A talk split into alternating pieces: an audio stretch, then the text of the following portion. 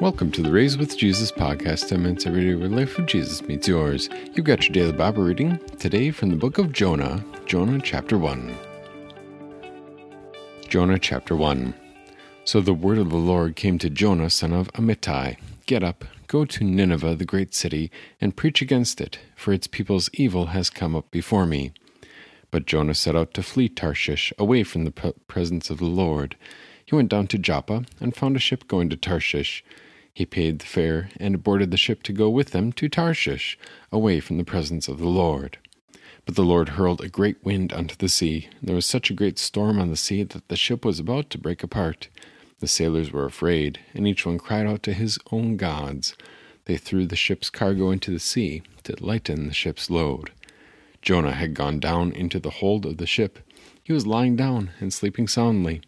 The captain approached him and said, How can you be sleeping so soundly? Get up and call on your God. Maybe your God will treat us with favor, so that we will not perish. Then the sailors said to one another, Come on, let's cast lots, so that we can find out whose fault it is that this disaster has come to us. So they cast lots, and the lot fell on Jonah. So they said to him, Please tell us whose fault it is that this disaster has come to us. What is your occupation? Where do you come from? What is your country? What people are you from? He answered, I am a Hebrew, and I fear the Lord, the God of heaven, who made the sea and the dry land. Then the men were terrified and said to him, What have you done? The men already knew that he was fleeing from the presence of the Lord, because he had told them so. Then, because the storm on the sea kept getting worse, they said to him, What shall we do to you to quiet the sea that is raging against us?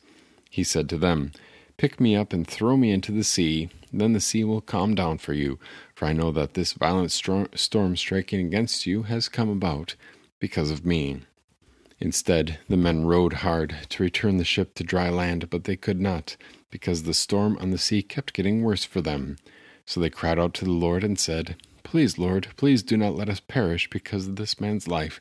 Do not charge innocent blood against us, for you, O Lord, have done as you pleased. So they picked Jonah up and threw him into the sea, and the sea stopped its raging. Then the men feared the Lord greatly, and they offered a sacrifice to the Lord and made vows. Then the Lord provided a large fish to swallow Jonah, and Jonah was in the belly of the fish three days and three nights. This is the word of our God. The book of Jonah is rather unique among the prophets because it is predominantly narrative, that is, it tells a story. And the book of Jonah is probably the earliest among the prophets, although um, we cannot put a certain date on Obadiah or Joel, for instance, although we have some good guesses that they are likewise very early. Um, the entire, most of the prophetic message of the book of Jonah is also a narrative, as Jonah walks through the town and he he shares a message from God: repent, forty more days, and Nineveh will be overturned. And then he goes out and sits outside the city. Um, it's somewhat unfortunate and misleading that the story has come, come down to really the story of Jonah and often called the whale or Jonah and the big fish, but that only appears in this one episode at the end of chapter one, beginning of chapter two, when we have um, that whale showing up in three verses. And that does come up in the New Testament, but I'm sure we'll talk about that in one of these upcoming days.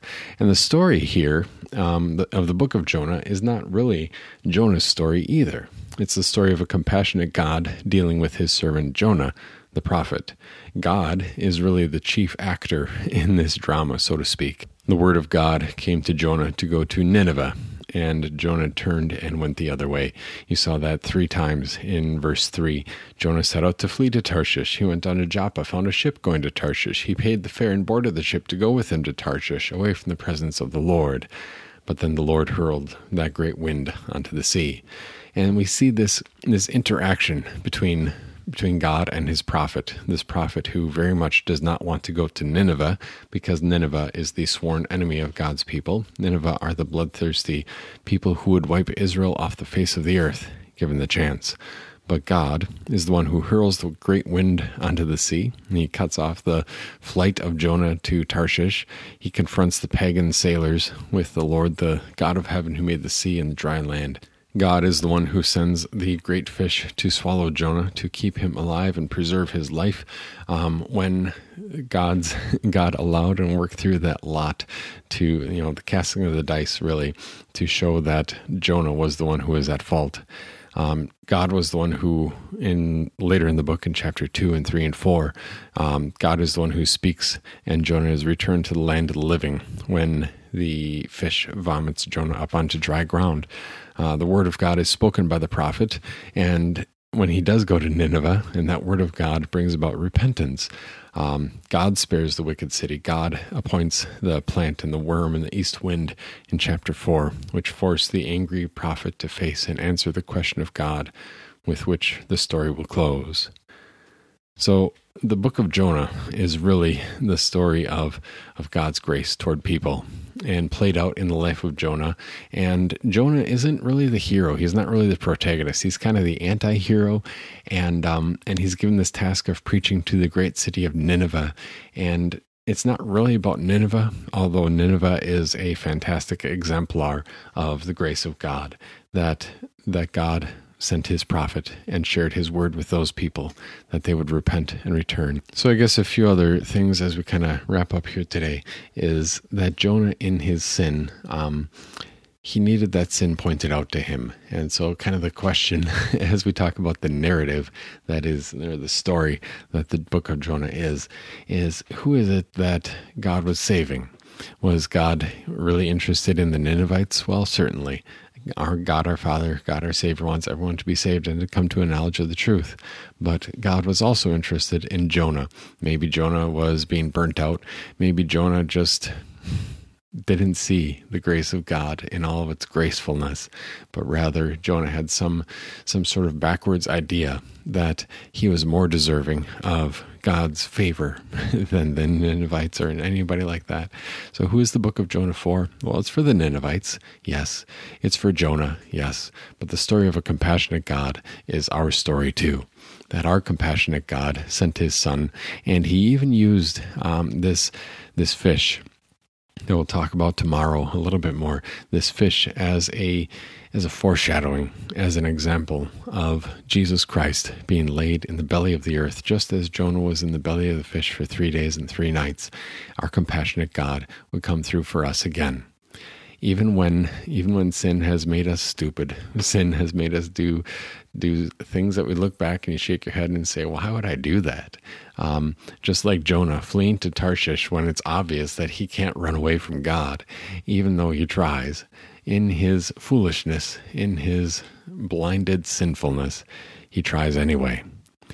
But the story of our compassionate god is a story who finds those who are running away from him the story of a compassionate God is a story of one who does not want any person, any sinner to die, that is, but he wants all people to be saved and to come to a knowledge of the truth. And so, as you go about your day, just take a moment and consider God's grace and God's compassion toward you. That even though, even though maybe we weren't serving in the same capacity as Jonah. At the same time, God has given us specific tasks and responsibilities, and more often than not, it is easier and um, perhaps more fulfilling, one might even say, to shirk those responsibilities and not follow through with them as God wants us to.